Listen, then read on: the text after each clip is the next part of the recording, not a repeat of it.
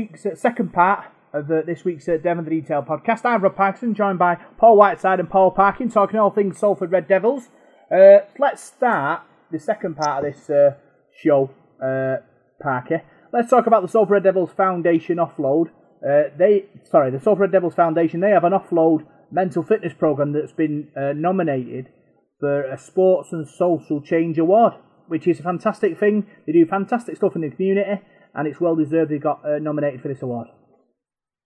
Yeah, look, it, great for them to be nominated, isn't it, for anything? And just just being, you know, respected and, and, and noticed for the work they do. Um, a lot of things that the, the foundation and, and the club do, you know, away from rugby league, uh, has been great over a long, long period. And I don't think I, I've said it. I don't know how many times on this podcast. We we don't shout it enough, you know, and tell people what we actually do. They just think it's Salford, it's a rugby club, and that that's it. But yeah, they, they, that's phenomenal. I mean, really, really good because a lot of people doing a lot of really good work in, in the community in, in various guises. Um, so for our guys to get you know get the recognition, it's it's really good, and you know, fingers crossed, it, it might go further. Yeah, the club want to be in the community more, Paul, uh, and the Salford, Dem- Foundation drive that, don't they? And uh, like Parky said, they do a fantastic job. Uh, you know, in all aspects, not just in, in the rugby league, in, in social care and things like that. You know, they're helping, you know, the, the kids of the future to become, you know, better better people. Yeah, they, they certainly do it. A lot of it on limited resources as well. You know, people working a lot of hours and putting an awful lot of effort in as well. So I think their work needs applauding, and the, the more that they can, they can do, the better. But yeah, they're definitely doing a fantastic job. Yeah, and they don't obviously they don't, they don't they deal with all different you know young adults and, and you know old people as well. They don't just do you know uh, kids the park. You know, it's whole uh, sort of uh, as kind of a a, spire, a spire of, of people you know they deal with. Yeah, I mean, this is the thing. It has gone on for a, a, a, long time from the club. I mean, back at the Willows days, they did a lot of work back then. With, I know they did a bit with the unemployed and that kind of thing. And we, we never mentioned it. Nobody ever mentioned it. And it's it, it's great to be out there. And, and, and like we are now, we are a community club. We have to, you know, we have to engage with, with people, you know, to get, not just to get people interested in rugby league, but to, to get people and the, the whole of Salford as, as one you know one thing really, and I I can't really emphasise enough how, how much we need to and the club need to, to, to bang the drum for themselves and let people know what great work and what, what's out there, what we're offering, what the club offer, what services we offer, you know, and uh, their ties to the community are massively important for not just for rugby league, but you know, for, for the city in general and for the people and, and the help they give and you know the advice and the people they have involved um, and, and, and, rugby can be part of that, you know, giving people, especially like younger kids, and, having you out of things and, education, but also, you know, an interest in, in sport, which is, you know, good for your health and, and whatever else. else. And, and the thing is from that is that sport for, for far too long for me has been seen as just a, it's just sport, you know, or they're just players or whatever. But it, it, for me, what, what gets missed is everything that goes on around a sports club these days you know, the whole organisation. There are careers there. There are different jobs. You don't have to be great at sport to work for a sports club. You know, you can be a physio, you can be the secretary, you can do admin, you can go work in, you know, like I say, the club shop, do retail, whatever. And and people who engage have got, you can see these paths, and that, that you know, they may get passing interest in moving and think, oh, I'd like to look into that. And then obviously everything else the club do, and certainly on the, the mental health side, which is a a huge issue these days with you know with, with, the way life is. I don't want to go too deep and political, but you know, there's a lot of stresses and strains on people, a lot more so than probably probably ever before. And I don't mean that in a bad way. Anything. I never fought in a world war. Let's let's be honest, but you know, there, are a lot a lot of stresses out there for a lot of people who just you know maybe don't cope that well. And, uh, and, and the club obviously and the foundation put the hand out to them. Yeah, I meant Spectrum, not, not Spire, but I'm, it's great. Parky just ran with it, Paul. He certainly did. He's a, he's a pro. He's a true pro, isn't he? Just like yourself, anchoring us along. yeah, I say, it's fantastic. They do a fantastic job. Uh, I know I'm sure they've got loads of stuff planned for, for 2020. Uh, so keep your eyes peeled and uh, you know get involved if you need to. Uh, other bits in news. Let's talk about Great Britain. Parker. Um, Bit of a bit of a failure uh, tour down the down in uh, New Zealand and, and Papua New Guinea.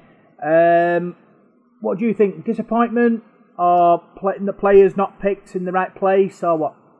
Uh, I'm, I'm very, I'm very disappointed, not so much with the players. I mean, I don't think it. You know, obviously, it's been a long, hard season for a lot, of, a lot of players. Certainly, you know, us and Saints, obviously, and, and Saints more so. The players from Saints, you know, or whatever who may be involved or whatever, because you know, they, they made a cup final and then the the uh, grand final. We made the grand final. You know, Warrington players had a, a run to the cup final. Long, you know, it's a long year, and then to, to have to pack your bag straight after and fly off. And I know we've done it for years. I'm not, I'm not trying to make it excuses, but I think, I think the squad selection was, well, let's say, it leave, leaves a lot to be uh, desired. Um, why, why take players that you're not going to use, or take a player that you're gonna, you're gonna play out of position? There, there didn't seem to be any plan. It just seemed to be, well, like going back to probably the Andy Goodway days, where oh, we've got 17 players. These are the best 17. It doesn't matter if you don't play in the right position. You know, we'll pick seven seven loose forwards or something stupid like that. Um, I think a bit more thought went into it. I also think that it's a wasted opportunity for the Great Britain brand in terms of the how many Welsh, Scottish, Irish players, or you know Northern Irish as it would have been, players were in there. You know, how did that work? There was more, probably more Australians playing for Great Britain than, than Welshmen. Um, you know, did like a Regan Grace, who, who, great, great finisher. You know, should be given a chance. I mean, I'm not saying obviously Gil Dudson, but other Welsh players out there that, that, that could have been in the in the squad. I think we we missed something there. It didn't have to be the best 17 or whatever every week. It was a chance to, to build it again, build this brand, get a bit of pride back in that, that Lions shirt. And uh, I think we wasted it. And I think, unfortunately, it wasn't so much the players as that, that, that were picked, but perhaps you know, leaving some of the players that weren't, and the, the actual, the actual uh, I don't know, the, the administration of the sport. I think uh, needs to be looked at again. Yeah, Wayne Bennett, um, his contract uh, uh, for England is kind of in, in discussion at the moment. Uh, Paul, uh, he kind of viewed England as, as the bigger the bigger job with the World Cup coming up. He used Britain as kind of a kind of a you know a practice sort of a squad to figure out who, who wants to be involved in the uh, in the Cup next year. And is, is, is that the wrong way of looking at this? Should should Great Britain be the bigger the bigger draw? Uh, well, I think whatever's happening at that point in time, Rob, is, is a big thing. I don't think you should should treat anything disrespectfully like that. Um, I don't know what he was practicing for because, you know, I wouldn't want to disrespect Wayne Bennett because I think he's he's been a fantastic coach. He, probably knows a lot more about rugby league than I do. But I just thought he made a lot of the wrong selections in his his squad for me. He didn't. There's players that, that could have perhaps gone on that tour that didn't go, and I don't know. I, I, there was just flaws in it for me. It wasn't the right the right team, and I don't know. Um, I've heard a lot of people saying perhaps he should move on. I mean, if it was me, I'd, I'd perhaps leave him in charge. I, I, still think he's a good coach, but I don't know. I just I just think the tour it didn't work for me. The way the way Jacko played in the side. I mean, people said, "Oh, Jackson Hastings didn't play the way he played at Salford." Was he playing? I think he was playing to a structure of, of what Wayne Bennett wanted. He, for me, he's very defensive. Wayne Bennett. He's a very defensive minded coach, and that's not a bad thing, but sometimes you do have to take them shackles off and, and attack teams, don't you? Especially when you're playing against the likes of New Zealand. They like to throw the ball around, don't they? And, you know, these these sort of South Sea Island teams, they, they play like an expansive brand of rugby, and I thought we was very conservative the way the way we played, and if we're going to do anything against Australia in, in, the Ashes next year, we're to have to play. We're to have to score points. We're to have to score tries. You know, and he's to have to. Uh, they're to have to they need to kick up the backside really I think and he's to have to have a look at his selections and that but no I was very disappointed in, in, in the test series it was, it was playing style for me I, I just mm. think there was it was a lot of one man rugby it was a lot of like going down the middle against these sort of Tongans and you know you know Papua New Guinea you know it's in the blood in it I don't, I don't think you can you've got to be more clever than that you know mm. to beat teams like that and and you know it, there wasn't there wasn't anything coming from that Great Britain side you know, to, to test them. You just thought we'll run over him, and and it didn't happen. And and that's why I, am a bit worried about what's to come in the World Cup because You know, we, we play Tonga, we play Papua New Guinea in the World Cup. I, I don't see us beating them if we play the same style as we did uh, in the in the tour, Parker. I, I, I agree, and like Paul was saying there, I mean it's quite worrying because Wayne Bennett is, you know, he does pride himself on, on defensive sides and that kind of thing, and we lost three games. You know, I don't I don't know quite where his defensive structure was supposed to be because um, you still got, you know, the opposition still scored more than you did. Um, I, I, think attacking wise, it, it, I don't, I'm kind of lost for words. I don't know how it went so wrong. The talent that we had, all right, you know, we lost we lost players. I know we lost Guild out there, and you know, certain players didn't make the tour or whatever, but there didn't seem to be a structure in attack. Um, a lot of the time, for me, a player like Josh Hodgson, who's an absolute phenomenon, a brilliant player. I watch him in the NRL all the time, and what a season he's had, and well, what what a career he's had over there. I think he's he's absolutely brilliant. But too many times he's given the ball on the last tackle or something like that, or he'd get get his hands on the ball at the last tackle and make the wrong decision, kick the ball the wrong way or whatever. For me, that's what the half backs are for, and we didn't use them. I don't think. I think, like Paul said, I think we were playing to a pattern or you know a style that, that he wanted. He he sees Hodgson every week in the NRL. He doesn't see Jackson Hastings every week or or a Jonny Lomax or whoever else was you know out there on that park. And I, I, I think it's a thing of trust as well. It's all right thinking that this guy plays in the NRL, therefore. But it doesn't work like that. I mean, James Roby's never played in, in the NRL, but you're not, you're not telling me he's not been one of the best uh, hookers we, we've ever seen. You know, he kind of, I think there's a bit of a, that NRL snobbery again from, from Bennett. And, and for me, going forward into next year's World Cup, um, uh, sorry, 2021 World Cup, I, I think I, would like to see a change. I would, and I, I'm not saying this in a in a kind of uh, I don't know. I'd rather see a, an Englishman of some sort of you know in charge. Um, I know Watto was there and Danny Ward were there. I don't know how much impact they would have had or how much they were allowed to to express their feelings. But I mean, for me, can you imagine having a you know kind of Daryl Powell, Ian Watson, and, and somebody else as you know a, a coaching setup or something like that? For me, they'd instill the pride as well, but the style of rugby they all play and what they've proved, I think they deserve that, that chance. I think Wayne Bennett now is he, he has been phenomenal. I'm not going to, you know, like Paul said, I'm not going to knock him. He, he, clearly knows knows the game inside out. He won what you know, all that everything in Australia that, that was available. But is it is it time now to move on and bring in you know new, fresh, younger ideas? I don't know. Yeah, it's it's a it's a it's a valid question. I think, uh, Paul, and you know Wayne Bennett fantastic coach, you know, done lots of great things, you know, but everyone has to everyone has to go at one point, don't they? And, and is this the moment where he, he, shows he hasn't got it anymore?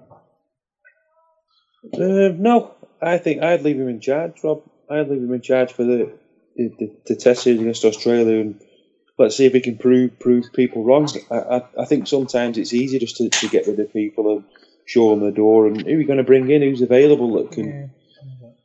That can do a, a, job that he's done. Like we, we say, perhaps he got that wrong, he misjudged it, he, he took the wrong squad or, or, whatever. There's probably a million reasons that we didn't beat, you know, uh, Tonga, New Zealand, Papua New Guinea. Um, but no, I wouldn't so much change it. I'd, I'd, I'd, leave it as it was, and if it fails, it, it fails. It's, I think it'll be a different approach, definitely against Australia in the Ashes. I, I think we'll do a lot better than. I think we'll learn from some of the mistakes we've made in the, the tour.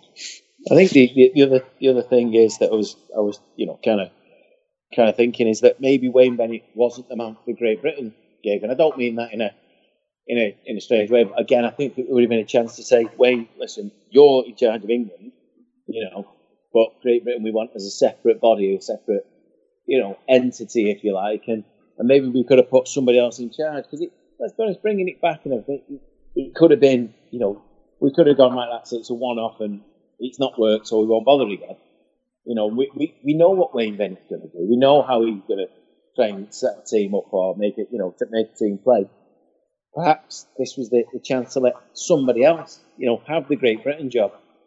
You know, somebody perhaps, I don't know, he's out of work or whatever. I don't know who's out there. I'm not, you know, I'm just sort of surmising that somebody else could have took that Great Britain squad rather than have Wayne Bennett in charge of England, thinking of England and thinking of preparations for an England team more taking this as a separate thing and saying this is Great Britain. We want somebody else to, to look after it.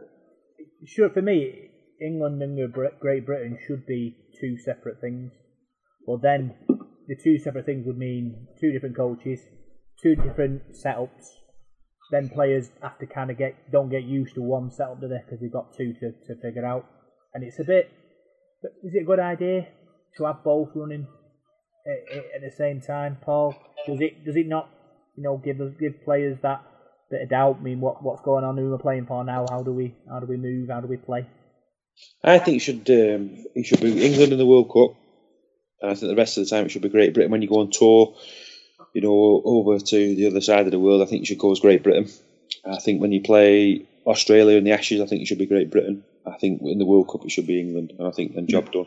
When's the World Cup? Every four years, five years. So that, that's how that's how I do it anyway. And I thought, you know, as a kid growing up, that's how it always used to be. It was always Great Britain against Australia, you know, in Test matches and in, in the Ashes and, and, things like that. So that's how I'd have it. I wouldn't lose the identity of Great Britain because I think that'd be a shame because you know that has been you know tradition in, in rugby mm. league. But for, for the World Cup, I, I think it should be England. And we want development, don't we, Parky? And then in Wales, in Ireland, and we need them to be playing, don't we? Yeah, and I think again going back to the Great Britain thing, I don't think we missed the trick. You know, we, we could have promoted this. Obviously, Jonathan Davies was on the uh, the uh, pundit sort of panel, wasn't he, on the BBC? A, a great, uh, great player at both codes. Let's not beat about the bush, but as a Welshman, he could have been singing the praises of the Welsh players within that Great Britain squad to to people in Wales who are going to then take another interest and go, oh, wow, we do play here. We have got you know good players. We've got players that are at the top level of rugby league here. You know, another chance to to boost the, the, the game, and I think we missed that. I really do. I think it's a, a bit of an error, but um, yeah, overall, I don't want to. Obviously, I want to keep. Like Paul said, it's what we grew up on. It's you know, it's a it's a great thing. The whole the whole ethos of, of Great Britain, but again, yeah, like Paul said, I think for the World Cup we, have got to be separate, um, but we need to we need to you know quickly develop more players in certain certain countries than others, um, and if we don't highlight how good the players from that country already are, I don't know we get the next generation to, to come through and play. Yeah, it's going to be interesting what happens in the next few months to come.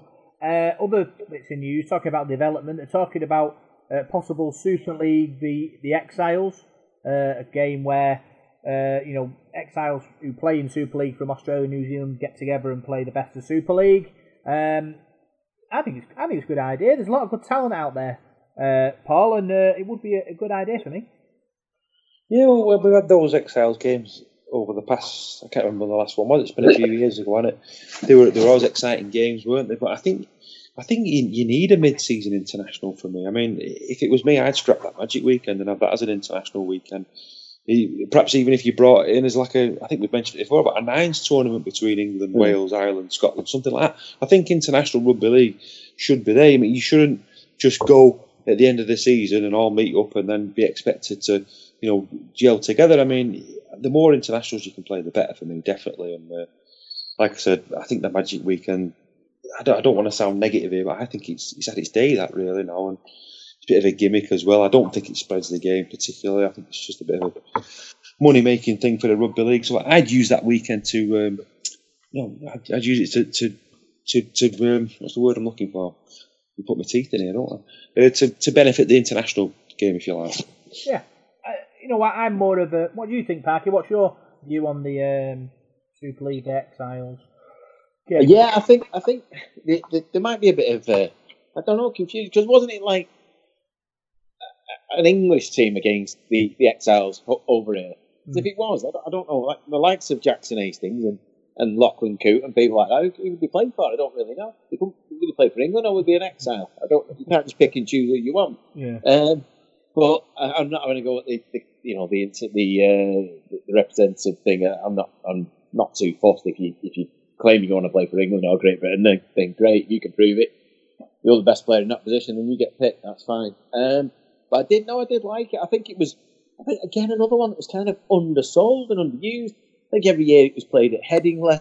Move it about. Let's have it somewhere else. Let's go. You know, take it. I think Headingley was probably too big for it, if you like. You know, I think I think you need a ground, maybe like the AJ Bell, but even somewhere like Leigh or, uh, or Widnes or somewhere like that where you, people can turn up. And I think that, that might be the better idea for it. Um, yeah, I think it's a good thing. I think it's a good challenge. And if you do, if you did sort of an England side versus the Exiles, I mean, some of the some of the uh, overseas players are in Super League are, you know, fantastic. It's a great challenge, that next step up, and a, and a proving ground. And the best, I think, the best way to do it is not just have um, England, you know, say an England team versus Exiles. Like we were saying again about the international thing, Ireland have a game, make it a round robin or something like that. Scotland and Wales, and we all play it. You know, some kind of nice sort of home nations tournament with the Exiles. I think that'd be a great challenge. Make it a series. I know it's hard to do during a season with so many games and everything else, but again, like Paul said, I mean, I, I'd, I'd happily do without the Magic Weekend. I think that's probably over. I don't know. It's been overdone a little bit now.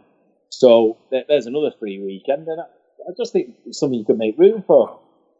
Yeah, Parky, remember mine there. Talking about uh, making it a round robin. Why don't we just have Lancashire, Yorkshire, and the Exiles in a, in a three round robin contest? Lancashire and Yorkshire, you know, always always a, a passionate affair. Kind of undersold a bit last time it was happened, but if you know the media got behind it and the, the teams respected it, uh, Paul, uh, then you know it could build into a big thing. I think you could throw Cumbria into the mix there as well, Rob. I think you've got plenty of players in the Super League who, who come from Cumbria as well. So I think you could have it as a, as a four team tournament then, perhaps, couldn't you? And and do it like that, where I don't know, like they had the you know they used to have the four nations. It was like a league, wasn't it? And you'd play three matches, wouldn't you? And then it was who was top of the table. So if you're Lancashire, you play Yorkshire and um, Cumbria and, and the Exiles. So yeah, I think something like that could could definitely work. And like Parky says, I, I'd scrap Weekend. And they go on about player welfare and things like that now, and we've knocked a game off at, at Easter. Why do we play these loop fixtures at the end of the season? Why don't we play everybody twice and then knock the loop fixtures on the head? And we could use these other rounds for, for having perhaps international games in the middle of the season. I don't know, sometimes in rugby league, I think we contradict ourselves. We never ever seem to give things a chance to, to grow. We constantly chop and change it. Like we had the Exiles thing a few years ago, then we knocked it on the head. We bring the middle eights in, we bring the top five, and then we change it. Then we, we, we stop the million pound game. We, we had that for a few years. We never ever seem to let things bed in. It's constantly changing, and I think it frustrates supporters sometimes. So I think you've got to, if something's working, you know, let's let's let's stick with it and, and enjoy it. Yeah, I think the loop fixtures there, Parkett, the loop fixtures there have to get juice in the club's tank, in it. Really, because Oh, I- that, that's that's what I think. It, it's not because obviously you've got Toronto, you've got London, you've got Catalan. You know, you play them once, you're not you not you don't get as much juice in your tank as you do when you play Castleford. So they need them loop fixtures, don't you, to to reimburse you in a way. Yeah, it's a, of course it's, it's a money decision, isn't it? That's that's the thing. But then if you want if you want to play so many games, then have more teams in a Super League. I mean, you know, like Paul said, you can't have it all ways. It, I don't want to be going. I mean, how many times did we play Hull KR last year? I know we had him in the cup as well, but we had him at the Magic weekend. We had him, you know, in the league. I think three times. I mean, you know, we don't want to play a team five times in a year. If we'd have got, if we both got in the playoffs, you know, we had to play them like we had to play Wigan two more times. It, it, it's kind of a bit crazy, really, and uh, I, th- I think we could do without without all these loop fixtures and playing odd number of games in a season. I think it's a bit bizarre as well, but um, yeah, you're right. I mean, we go on about this player welfare and, and so on, but we we play unnecessary games, uh, and it's all for money. You know, and, and I know it's going to get tougher because I believe the Sky deal ends next year, and there's nothing on the table. And if we lose, you know, lose that money, then the game is in, in serious strife. I'm not, not sure too many networks are uh, looking to pick up the tab that Sky pay us.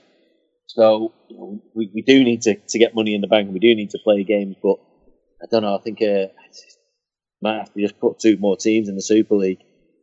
Or Parkett, is it an opportunity to split the deal a bit and say put a bit on Prime, put a bit on Sky, you know, sort of It's- divide the contract up a bit, so it then put a bit, put one on the BBC maybe, one on Channel Four, you know, expand the game.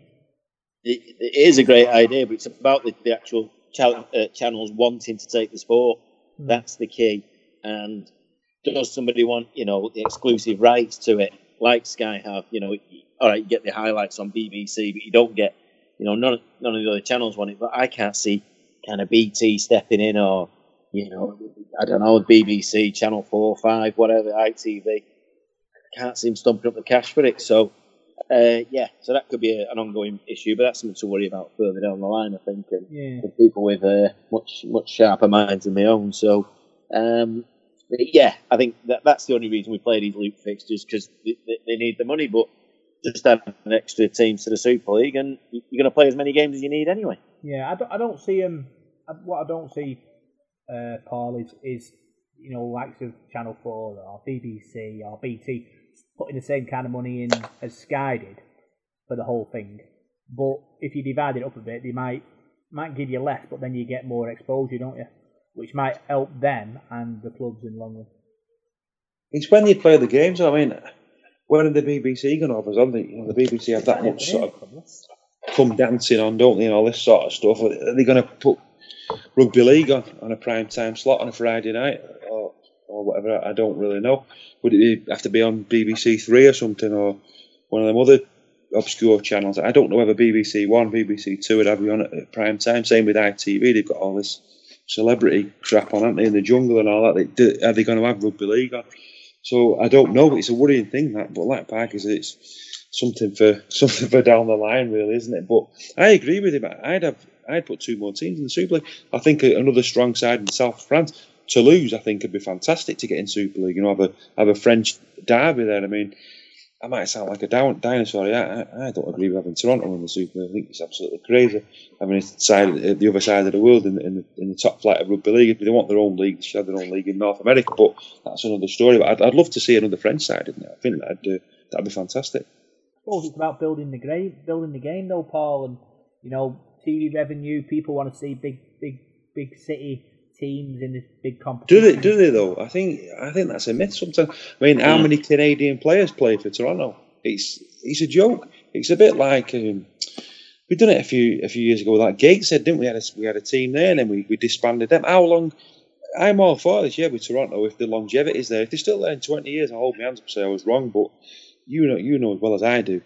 Come come a couple of years down the line, it, it won't be there, will it? That franchise will be in Manchester or somewhere like that. And you can see that coming now. They do a lot of sort of training over here, don't they? And I, I can see that happening. But that perhaps that's just me being a bit cynical. But I don't know. I think sometimes the rugby league need to need to look at the bigger picture. Yeah, uh, don't forget Parker. They don't take any Sky money, which gives everyone else a bit more money. So that's that's a good thing because obviously you're going to have to balance the fact they're not going to bring in any away fans with the money they're going to get off them. Is is that going to last? Is that going to happen every year, or is that just a you know a kind of introduction thing? I don't I don't know the full the full story. The other thing is it though. This this is it. Uh, David Argyle is it? Or whatever his name is, the owner. You know, what, what if he decides one day, you know, he walks away, or another commitment comes up in his his life that's more pressing? You know, uh, is it sustainable?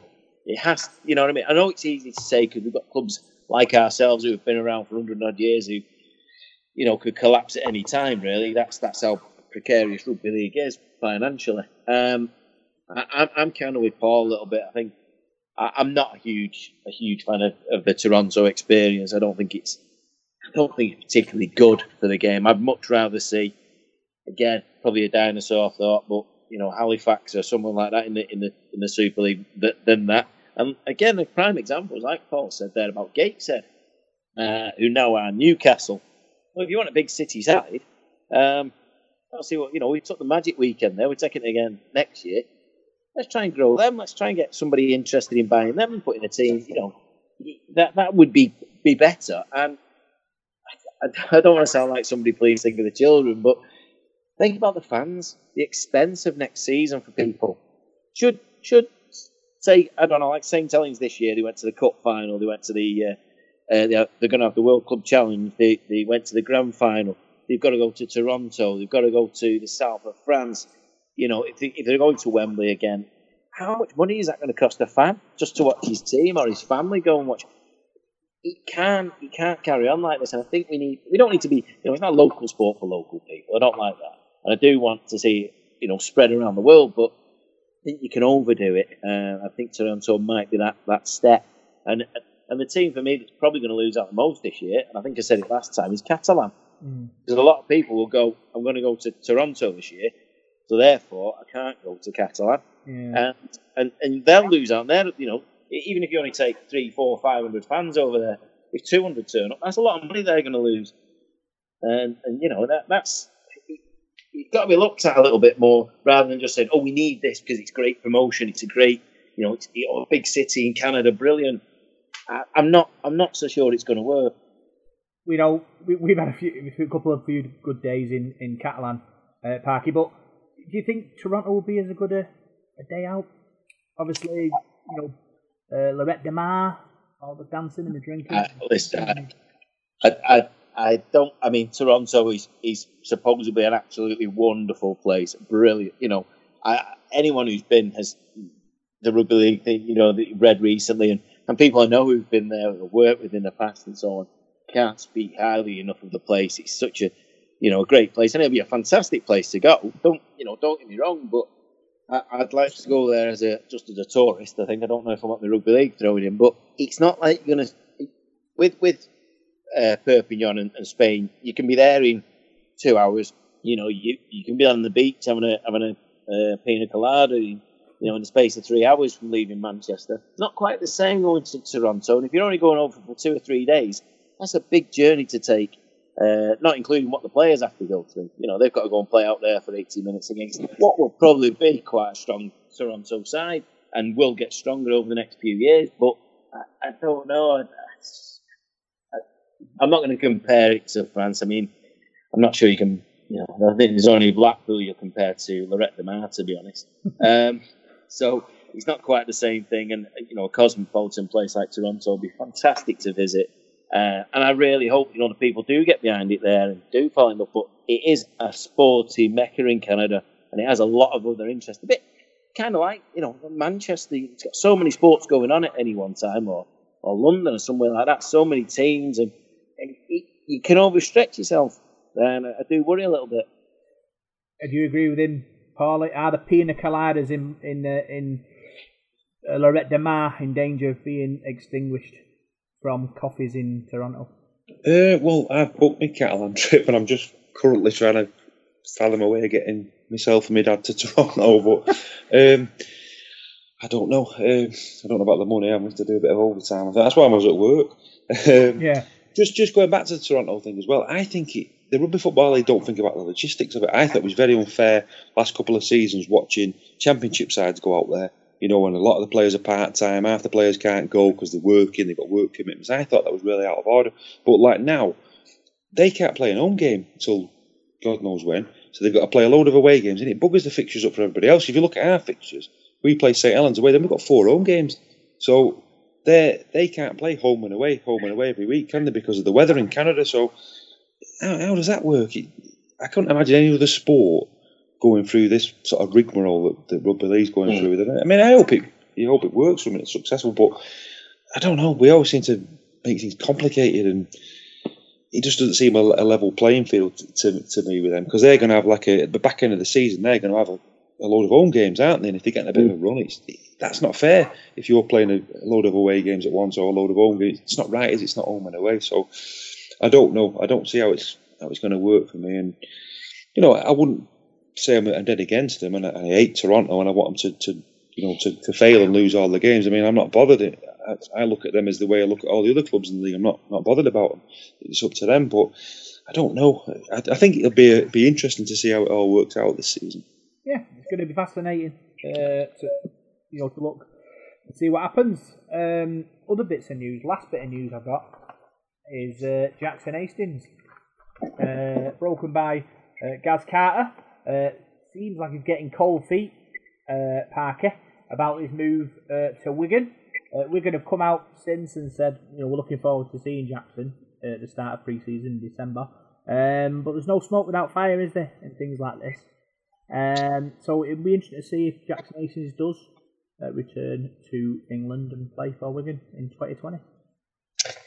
Yeah, there's been kind of ongoing rumours, haven't there, for a while about about the whole thing. Um, I I don't know. I don't. I, you don't know if there's any truth in it, or whether it's a, a rumour, or whether I don't know his agent maybe spoiling for a an NRL contract, so someone thinks, well, hang on, he's not settled. We can we can probably pick him up now. We can you know negotiate his deal. Um, And as much as I'd love to see him back in a in a Salford shirt next year, that's uh, I think that's far from ever happening. Um, but I, don't. I mean, everything I've ever heard from, from Jacko has been, you know, nothing but honest, and he seems a such a a genuine bloke. And if he's if he's agreed a deal with a club, would he would he back out of it? Um, I don't know. I mean, he, he said that he, he cried when he announced to, to Watto that he was leaving. Obviously, a financial thing. I mean, he's 23 years old. It's a short career. Make the money you can, and fair play to him. Um, but he didn't want to leave. So was that already in his mind? Did he have a negative thought to start with? Is there something in that? Um, but I, I mean, I could easily see him back in the NRL. No, no, no problem. And uh, you know, as much as I don't know, I've got no no real love for Wigan. Um, it would seem a little bit odd, and, and they've been a you know a real a real dilemma then as to what to do for next season because it doesn't give them much time to bring in a player of that quality from anywhere in the world. Did your heart skip a little, Paul, when you heard the news that Jackson Hastings might not get get to Wigan? I actually got a, a, few people text me a few weeks ago about this actually, and it's been on my mind for a while. Um, I just sort of sat on it, but I remember saying to my dad on the way home from the grand final, you know, after that, I said, I can't see him going to Wigan, you know. And we've been saying this thing. I, I thought he might sort of stay in Australia, you know, after the season and not come back. And I don't want to disrespect him and put words into his mouth or anything. I mean, it, for all we know, he, he, could be going to Wigan. We don't, we don't know. Nobody knows. I think people can make stuff up, can't they? You only got to go on social media and you can read one rumor and this rumor and that rumor, and rumors just spread like wildfire, don't they? So I don't really know. What Jackson Hastings will do whatever's best for him, won't he? And you know, good luck to him. But as far as him coming back to Salford, I think that ship sail. I think we've got to just concentrate on the players we've got there now. I, I think it would be disrespectful to the likes of Kevin Brown, Chris Atkin, Tui Lolohea to talk about Jackson Hastings. Now I think we should just you know put that to bed. And whatever happens, happens. If he does come back, you it was a bonus in it, and then you, you work from there. But as a Salford supporter, I, I just read with interest and, and, just see what happens. But um, like Parky said there, I think he's Jacko's quite um, quite an honest, genuine fella, and if he has signed a contract with Wigan, I, I don't think he'd want to let their supporters down and, and back out of a deal. I don't think he's that sort of bloke, but I don't know. It's it's always interesting when these sort of stories come about. Uh, I mean, I'm just sort of glad in a way that we're not really directly involved with it. It's, it's Wigan's business and let them deal with it. But like we say there, Wigan are in a bit of a pickle, aren't they, if Jackson Hastings don't go there because they've sort of pinned an awful lot of their 2020 season on him, haven't they, with George Williams going to Canberra you know, if Jackson doesn't go there, it leaves a big hole in, in their squad. I think Parky for us, you know, like Paul said, you know, as for us to develop, continue our development as in this team and this club, you know, Jackson Hastings can't come back because we, we need to show ourselves that we can play without him. Uh, I, I applaud your, uh, you know, your, your thoughts, but um, if Jackson Hastings says for even half a nanosecond, I'd like to go back to Salford, I'm sorry, but yeah, I'd move heaven and earth. Um, he, uh, he's unquestionably, you know, a super talented player. His love for, for Salford and us as fans has been, you know, he, he's shown us not just on the pitch, but off the pitch and everything he's done. You know, giving away tickets for the game. He visited somebody's house. You know, the, the respect he's shown us, which we've not always got. Again, going back to what we said on the last uh, podcast, there's um, you know we've had players in the past that have been a bit show pony and turned up just you know well it's only Salford, I'll pick up my wages and off I go. He actually cares. He looks like he cares, and he did care. So listen, if even if if there's a waft of him uh, being available for to come back to us, then I, there isn't a fan out there that would, would turn that down. And I'm just a bit disappointed I sent my list to Santa so early because um, that could have been added on the end. You know, could we have uh, Jack go back for another year or two? Um, uh, but uh, I'll have to start saying in prayers or something like that, believing something. Um, but no, I think if he doesn't, if he doesn't go to Wigan, which I still, I still don't, I can't see not him not playing for Wigan next year. But um, I can see him back in the NRL. Uh, I think he's as good as virtually anything I've seen for a long time, and uh, he'd, he'd slot back in. It's just that that stigma he's got in Australia at the moment, whether it's gone away, you know, whether the press will stop hounding him and, and let him get on with his rugby, which he's, he's clearly a talented lad and, and that's what he wants to do. Yeah, it's going to be fascinating uh, to see another, you know, fascinating story, which is which is in the rugby league world at the moment. See how that plays out. Uh, so that's all the all the news we've got. Uh, next up, we're going to listen to your interviews, Paul. You spoke to Luke Yates and Dan Sarginson uh, in what was it last week uh, during uh, training, and this is what they have to say.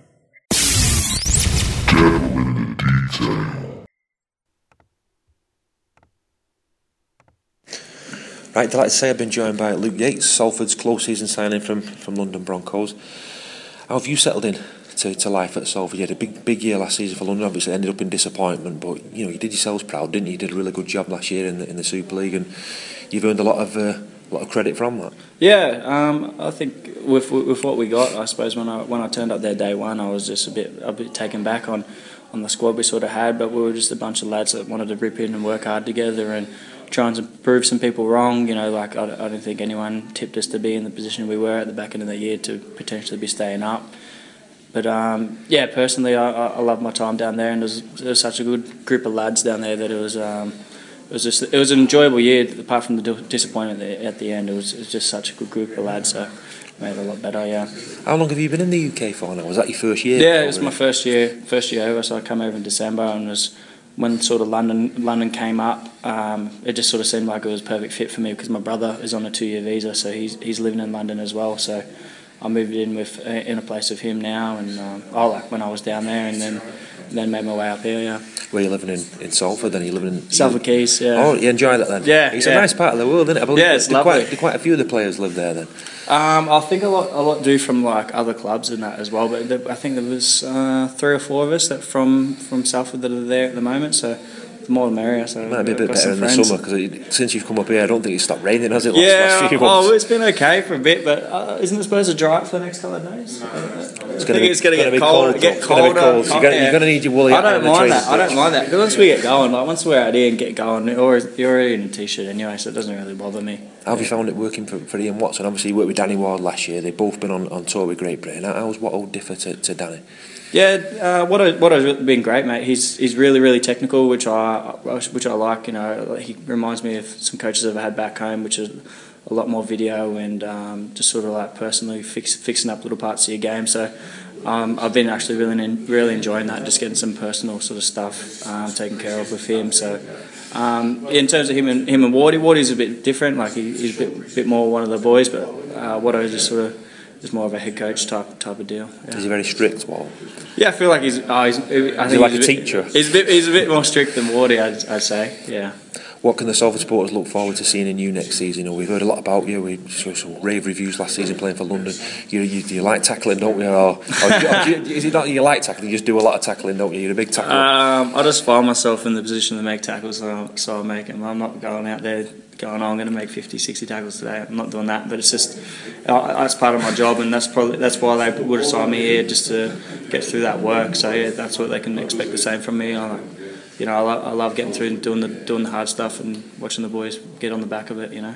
You excited for the season to start now? Yeah, yeah. Uh, third week of pre-season, so I'm I'm pretty excited for the season. Is to it start. tough going back into pre-season when you? How much time did you have off after I you for. London? So I finished on 15th of September, and then these boys went all the way through the grand final. So I went home for a month. I spent a little bit of time in London, and then I went home for a month, and then came back up here on the first, and we start, didn't start till 11th. So I was up here for a while by myself as well. So Do you tend to keep yourself sort of fit when you're off? Do you do like go to private gyms and things? Oh like yeah. Do you yeah, let yeah. yourself go? No, no, no, no, no. I, I stay, I stay, I stay in shape for sure. Yeah, it's too. It's too suppose hard. you've got to do, 'cause it's if you too don't, hard. It's it's too hard too to come yeah. to come back in. So I, I always come back in good nick. So I've, um, I've tested pretty well um, personally. So yeah, I'm, I'm, I'm happy where I'm at at the moment, and just going to keep building on that. Any personal goals for next season? Obviously, you want to do as well as you can. Don't you emulate this this this side of last season? No surprise, everybody getting to the grand final. Have you spoke about like individual goals and team goals? You know, going forward for 2020. Um, I, I know. We, we've sort of had, had, a, had a bit of a talk, and it's probably what I said is probably the best, the best, um, best squad we've had coming through through Salford. So why, why can't we sit out and do them, do them same, same things they did last year and go one better and get that grand final ring? Because these boys all, as you've seen, come through the back end of the year, the how hard they were working for each other, and you know they, they were pretty pretty much written off. Like we we at London, we'd written them off as well. Like I remember they beat us round two um, up here, and we, we got a big spraying off um, off our captain, just saying like these are the lads we're going to be competing to get relegated against, and then they end up going through and getting into the grand final. So I think the belief that we have in this squad and the, the personnel in there, we can um, we can definitely get there again. So we can carry it on into 2020. Luke, thanks very Yeah. much for speaking to me, mate, and best of luck next year. Cheers, mate. Thank, Thank you, you. mate. Right, I'm delighted to say Dan Sarginson joins me. New Salford signing. How have you settled in to training? Yeah, quality, mate. Um, pretty surprised actually how how quick it was um, just to fit in with the boys. And that I think it was day two. I felt pretty comfortable, and uh, the boys have been wicked. And um, yeah, just a massive change from from stuff at Wigan where where I spent so much time and uh, strength and conditioning side of it, the wrestle side of it, even the, some of the detail stuff on the field. Um, it's just miles different. So uh, really enjoying the change. Do you think you you've got a lot to live up to next season with Salford getting to the grand final? I suppose it's is it added pressure that for you know to perform next year? As a team, or me? Well, both, I suppose. Um, listen, I want to. I, I, I signed for Salford, obviously, um, knowing that they'd had a really good season last year, but um, to make the grand final was unbelievable, and I think that's where we've got to kind of pitch our, our benchmark now, and um, we can't accept anything less, really. So uh, I wouldn't say there's much pressure on us, as to say, but um, I think. Uh, it's in the back of our minds that that's, that's our main goal. We want to get back there and uh, do the job this time. Is there a belief there in this squad now? Like, you know, last season they did do something really special, didn't they? And obviously you want to be part of that and, and, emulate it, really. Yeah, I think I think towards the back end, I think um, people had their opinion about Salford. I know people expressed it in the press and that, um, and Salford just kept proving them wrong week on week, week in, week out. So it gets to a stage where um, when they're performing week in, week out like that, and, and not and not slipping up at all. Um, you you got to kind of change your opinion. So hopefully, hopefully people out there have done that. I mean, um, they brought in some brilliant players, Seb, Pauli, some some big some big bodies in there. So um, it's really exciting this year. I mean, um, what OGB, all the all the staff are, are quality here. So uh, hopefully we can do big things again. How have you found working with Ian Watson? You've worked with a lot of, lot of big name coaches at Wigan and you know people who, who are held highly in rugby league. How does Watto compare to them? Because his stock's really risen the last couple of years. You know, he's been on tour with Great Britain. How's, how's his experience over there rubbed off on you the last few weeks? With him Yeah. coming back because he's he's had sort of a real hard 12 months really. hasn't he? He's been at it 12 months solid. Yeah, yeah. Um, I, I, think I think he fully deserved the, the GB stuff after last year. I don't think anyone can uh, take that away from him. So um, he's gone out there. He's taken some positives um, from from that. He, he's gone out there and learned and give up his off season. I don't think he had a day off. So just shows what kind of coach he is and um, just just the detail and stuff of of um, of the stuff out on the field is just just unbelievable. So. Uh, everyone knows their role. Everyone knows they're accountable for certain things, and um, we can get the job done. Thanks very much for speaking to us today, Dan. Cool, mate, And, uh, thank good you. luck next season. Nice one, cheers, man. So that was Luke Yates and Dan Sarginson talking to you, uh, Paul. Uh, you know, good lads. You know, seeing focus, focused. Uh, you know, on the challenges ahead in 2020. Yeah, both both real gentlemen. Dan Sargent's a lovely guy. Um, he's an experienced player, isn't he? He's played in big big teams, big grand finals for, for Wigan as well, and he's still a relatively young guy. I think he's about 27, so he's he's still got plenty of um, plenty of juice left in his tank, as you say, Rob. So I'm excited to see how he plays. You know, quality quality centre as well. And um, the other guy, Luke Yates, he was a really nice lad, really down to earth lad, telling us about where he's come from. I think he's Newcastle in Australia. His dad's a miner, comes from like a mining community. Very, very interesting sort of background he's got, and you know, um, he's a, he's a real grafter. I mean, we, we spoke about him quite a lot last season. He was a real standout player in that London Broncos side, and did a lot of unseen work, and you know, gained a lot of plaudits as well, didn't he? So I think I think he'll fit right into the team, Will Luke, and um, yeah, the two very much, um, as I said before, Ian Watson sort of signings, guys that are coming in with the right attitude, not big time Charlies, but blokes that are willing to work and willing to be part of our ethos. So I'm very excited to see how they go. Yeah, Parky, both you know very good players, both going to add you know to our squad. Uh, obviously, the departures of the likes of Jones and Hastings, but these lads coming in, you know, have the ability to keep us at that you know that optimum level, and you know, there's no reason why not. You can't keep keep us there. I think they're two very, very shrewd signings. I think if you could ask uh, a Wigan fan at the end of the season what, what they thought about losing Sarginson, I think they'd have been, you know, they're, they're, they're quite disappointed. I know at the start of the year he's he's had a bit of stick and he was he was kind of their scapegoat for many things earlier on the season, but I think he just proved to him what a great player he, he is. And towards the back end of the season when he got injured, um, they certainly lost a lot on that side of the park. Um, I think he's a very astute. Don't forget, I mean, he's coming in really to replace Jake Bibby. Well, you know, you're replacing Jake Bibby with Dan Sargent, that's that's not no bad thing at all. Uh, and as for Luke Yates, I mean, I was hugely impressed last year, and I do hope he can keep that that up. I mean, he's coming in as a what probably replacement for either Jones um, or or George Griffin. And again, well, you know, uh, Jones was a different type of player, but this guy, what I've seen of him, I've, I've been really impressed. And I have uh, I have heard him, him talk, and he's he is he does seem quite switched on um, for an Aussie. And uh, no, but he, he, looks like he's going to be a, a, really, really good signing for us. I think he's one of them players that'll do if he needs to the full eight, he'll put the minutes in, and he's graft. You know, he, he, he doesn't stop. And uh, I think he said on some some interview about I don't know if it was Paul's then or where, where I heard it elsewhere. I don't know. Probably just switched off then. Um, but uh, that obviously he's known for tackling. That was a big thing. He said he didn't want, didn't really want to have to be doing that all the time.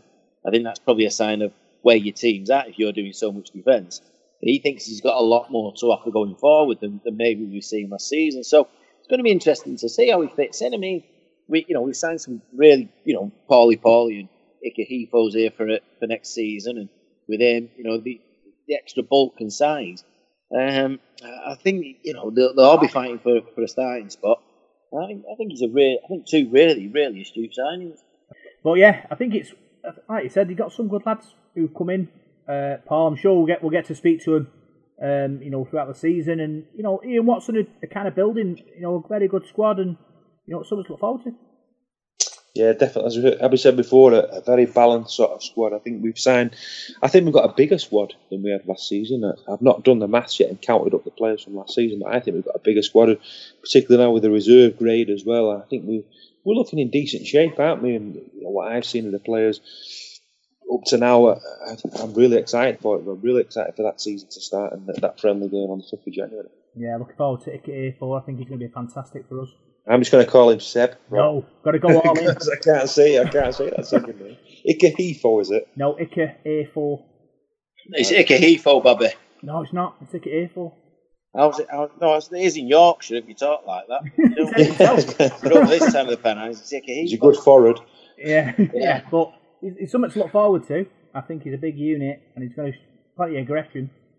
Uh, so uh, yeah, looking forward to seeing him turning out for, for Salford. So that's all the all the news, uh, the interviews as well. So what we're going to do now, Parker, we're mm. going to talk about your team of the decade. Uh, super excited about this. See what names you've you've, you've come up with. Mm. I wish I was as excited as you are. um, yeah, I have said uh, it, it, it was very very difficult. I trawled back over ten seasons of of what we've had, and it it seems like I, I don't know why I must have had some rose tinted glasses that we had a lot more, uh, well, a lot better players than possibly we've had over that period. And I think a lot of that is during the the Marwan era where we were signing, you know, the glamour, but did it actually work and were they that good?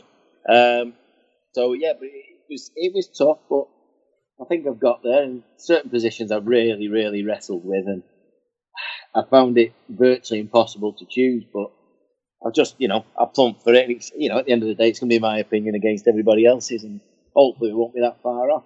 No, and then me and Paul will pick it apart, won't we, Paul?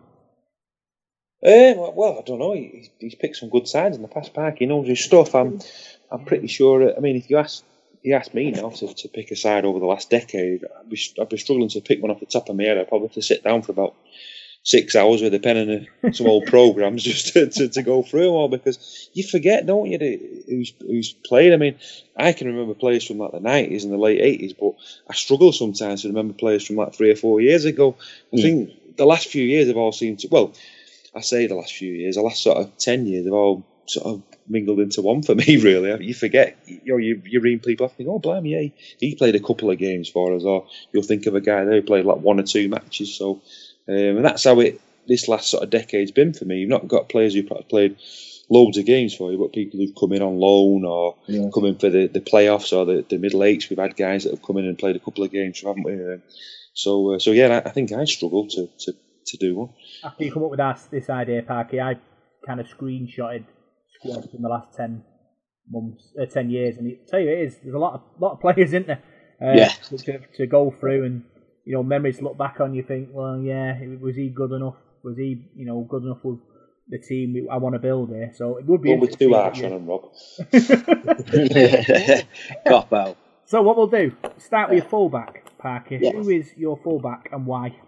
Uh, I think it's a fairly obvious choice. Um, now, and, and looking back, we, we haven't actually had that many fullbacks over that, that 10 year period. Um, the one I've gone with is, is Niall Evalds. Um, I think over the last couple of years, obviously, he's made that, that spot his own. Uh, what he's offered, his try scoring record is an absolute, you know, it's a joke, isn't it? I mean, he, to score that many tries when at the start of his career, he was, you know, trying to get in, he might play one or two games, then he get dropped again. And, but he seemed to always score. That was his big thing. And even now from fullback, he's done it again this year. He nearly finished top try scorer in the Super League. Never mind just at the club. Um, and I think I, I think it's a bit of a no-brainer. Um, like I say, I didn't really have that much choice. Uh, Gareth O'Brien would have, you know, possibly been there, but I don't think Gareth was as good as, as Niall. I really don't. Um, maybe you know who else we had? I don't know, Luke Patten or a, I think Fitz played maybe a year of the, the new sort of decade, but Jake Mullaney. yeah, Jake Mullaney, people like that. I think we had uh, we had the lad on loan from Wigan who was, you know, absolutely bobbins. Um, you know, yeah, that, that guy. So overall, we, you know, well, sadly there wasn't that much choice, but I think either way, I think I'd, I'd have gone with, with Niall anyway. I think it's just been well the last certainly the last two years, but even previous that, when he got his chance, he always took it. He always, you know, shone when he was on the wing or wherever he was, and I, I think he's got a lot more to offer. And I'm just glad he's he's still with us. Yeah, stats wise, Parky, we've got uh, 146 appearances, 101 tries. I that's that, that's good enough for anybody, isn't it? Especially playing at fullback. Um, that, that's I mean that's that's phenomenal. That is absolutely. And teams watch him now. Teams know, so to still be scoring tries, um, it, it just shows he knows where to be and, and you know how to finish a try. Yeah, so yeah, put Niles in at your fullback. We've done that one down. Uh, Yeah. Winger, right winger.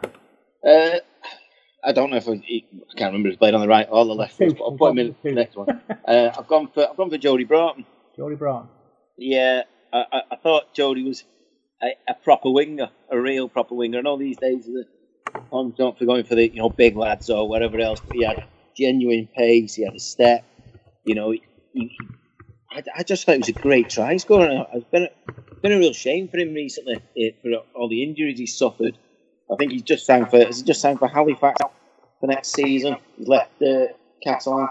Uh, shame because I think the the best part of his career was, was probably just as he was leaving us, going going to uh, moving off. You know, obviously at Catalan, it's just not not really kicked in. But every time he, he's played for them, I think he's he's virtually scored.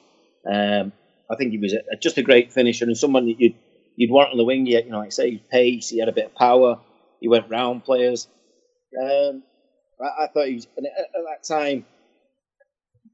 When I, when I think back now to, to the, the back line we had when he was when he was here, not long before he left, uh, he, he fitted in really well and it, it worked.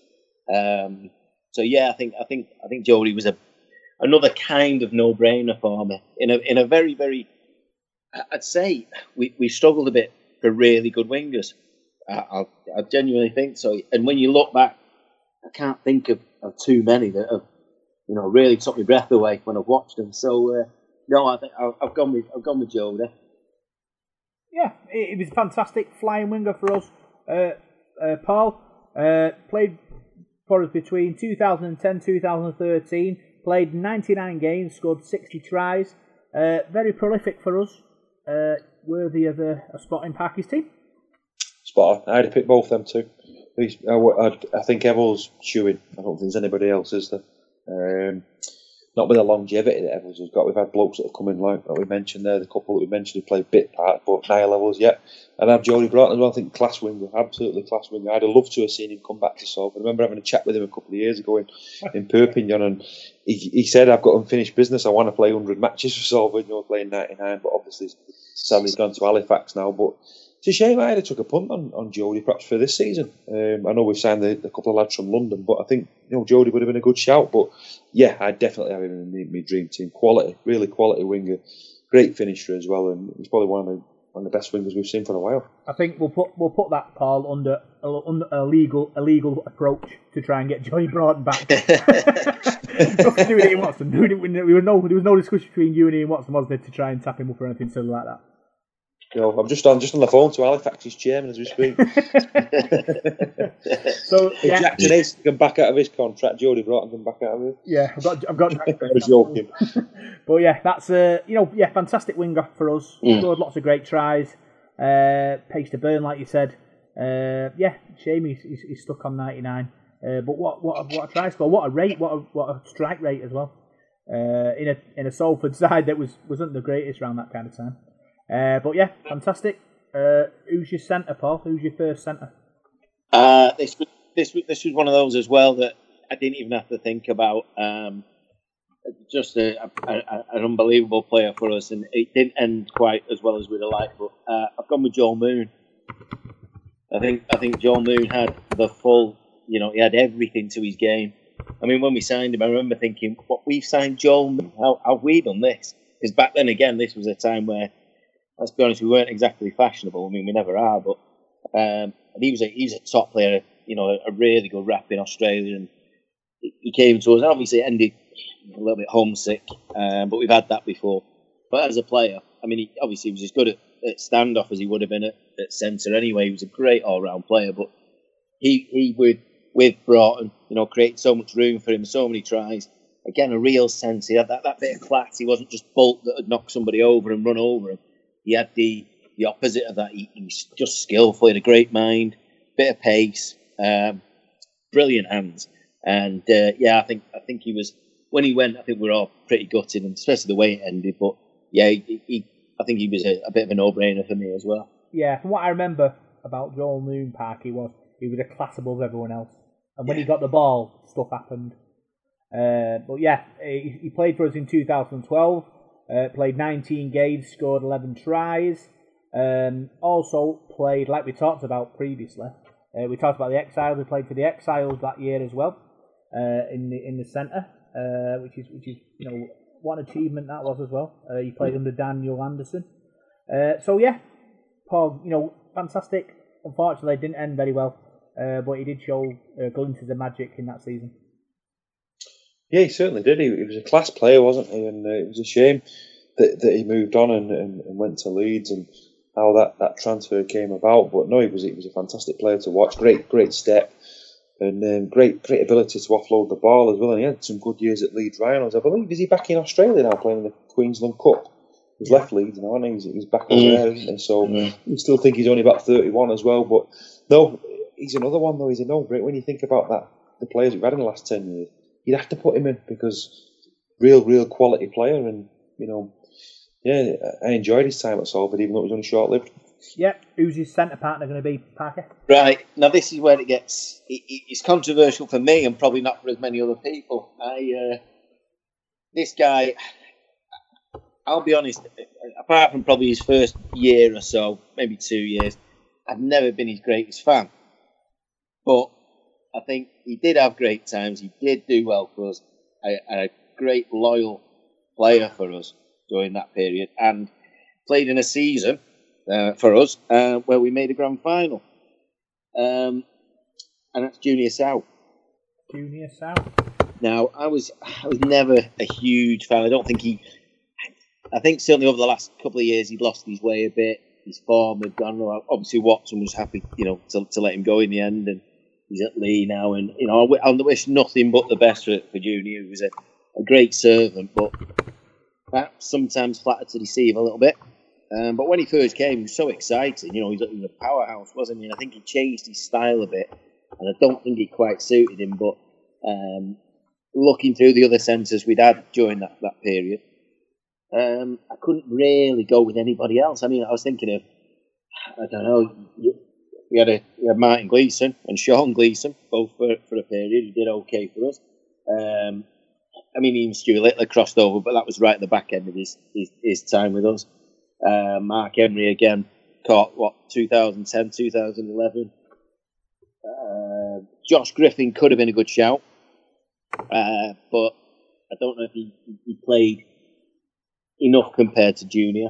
Uh, Chrissy Welham again, another one at the moment who, who blow me out of the water. He's impressed me so much with what he's done, but again, bit bit tough. Ash Gibson for a bit, you know, uh, not everybody's favourite, but again, another another one with a great try scoring record and uh, versatile. But I, I've had to go with with Junior. It is, it is a tough one. That it's a tough position when you look back that we we have struggled a little bit. And like I say, Moon was was obvious, um, and the other centre not so. Yeah, Fan, you know, fantastic try scoring centre for us. Paul played in 142 games, scored 60 tries for us during that period between 2014 and 2019. For me, Junior Sa'u was kind of like Stuart Littler Mark too. You know, when when he went through, he, he usually scored. Um, yeah, did, did some fantastic service for us, and like you say, his, his try scoring record stands up. Yeah, yeah, he, he did. He, he stood the test of time, really, Junior. So he had a lot of um, good years out of him, and uh, as you said there, you knew he was getting. He's very reliable. Got a bit of criticism because he didn't always pass the ball, did he? But you know, his try record was was pretty good as well, and uh, I think we got some good years service out of Junior. So and he's still knocking about. I believe he's is he back at Leigh next year? He went to Leigh, yeah. is he? Is he playing for them in twenty twenty? Yeah, yeah. Yeah, yeah I, I, think he's been a been a good servant to Salford and good fans' favourite as well you know, the, the, fans think a lot of him, don't they? And uh, yeah, I, I have a lot of time for Junior. Yeah, that's a very strong backline so far. Parker, who's your use your last winger.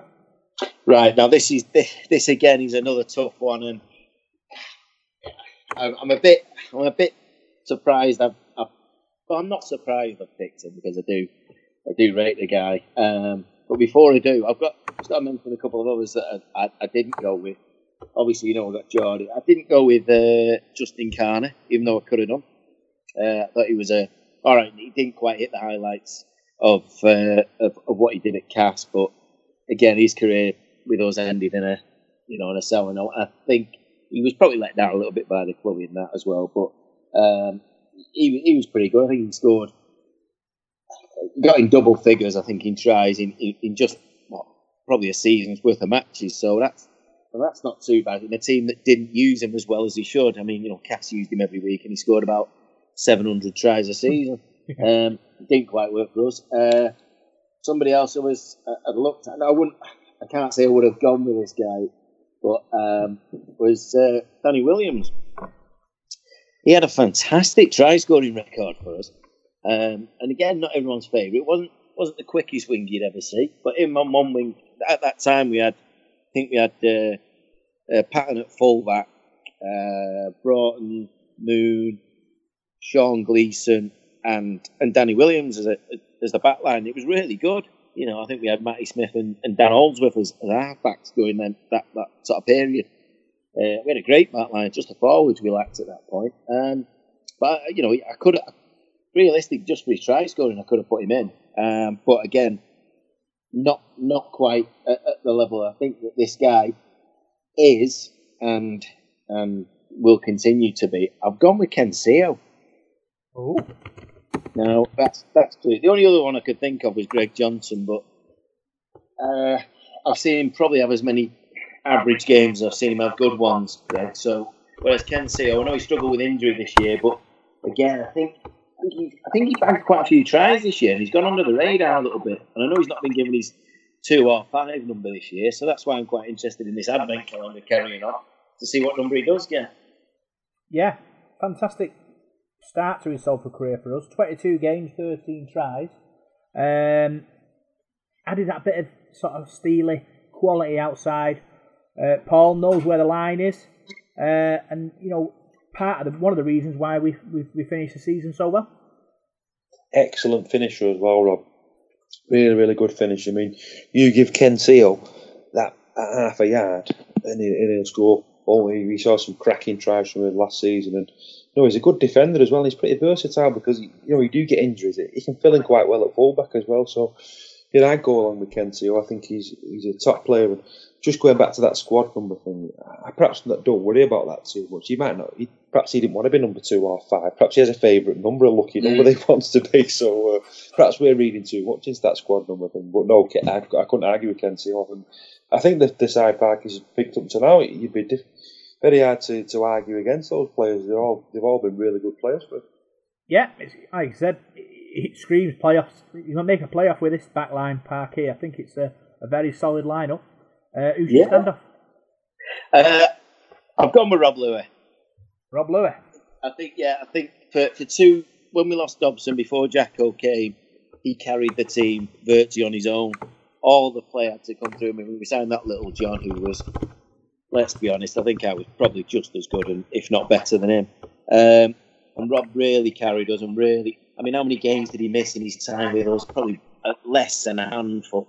And he was targeted week in, week out. And he always looked like he was injured somehow. But he carried on. Um, and I just, you know, I know again, he left the club. He, did, he didn't want to go. He didn't even know he was going, did he? And I'm not going to complain because we got Tui Lolohea in his place. But um, he, he was great. And what a lovely bloke. You know, I don't think you're, you're ever going to meet a nicer bloke than Rob Lui. Um, but as a rugby player, absolutely, you know, was phenomenal for us. And uh, I think he really had to go in. He was, again, sort of scant uh, options in, in that role. But yeah, I, I, I think Rob really deserved his spot. Yeah, Rob Lewis, the star man, uh, Paul, uh, played between 2016 2019, 108 appearances, 35 tries, and 33 goals, 206 points for us. Uh, like Parky said, our main go to man uh, for at least a couple of seasons in a Salford shirt. Um, yeah, was very, very good. Put him in the top, maybe sort of three or four standoffs I've seen in a Salford shirt. Yeah, definitely. Has a lot of quality, didn't he, Robert Lui? I think you just mentioned his try record there. What about his try assists? I mean, he created an awful lot, didn't he? You know, you know playing for the way he dropped his shoulder and put people through the gap there. And I thought he was excellent last season, you know, until, the, until, until he left the club. And, you know, it was a bit of a shock when he did go, but he, he, um, he gave it his all at Salford, didn't he? Really nice guy to speak to as well. Always had a lot of time. And you always had a lot of chats with him, didn't you, Rob? He was a, he was a lovely fella. And, um, no, I, I'd go along with Robert Lui as well. I think he was, was a really good player for us, and wish him all the best next season for Leeds. Apart from when he plays against us, I, I'm sure he'll uh, he'll go well for them. Yeah. What we'll do, because we've gone another hour on this uh, pop up pod- podcast, what we'll do, we'll go into a third one. So you'll have to tune in the next couple of days to see who else made uh, Paul, Parkin, Paul Parkins uh, team of the decade.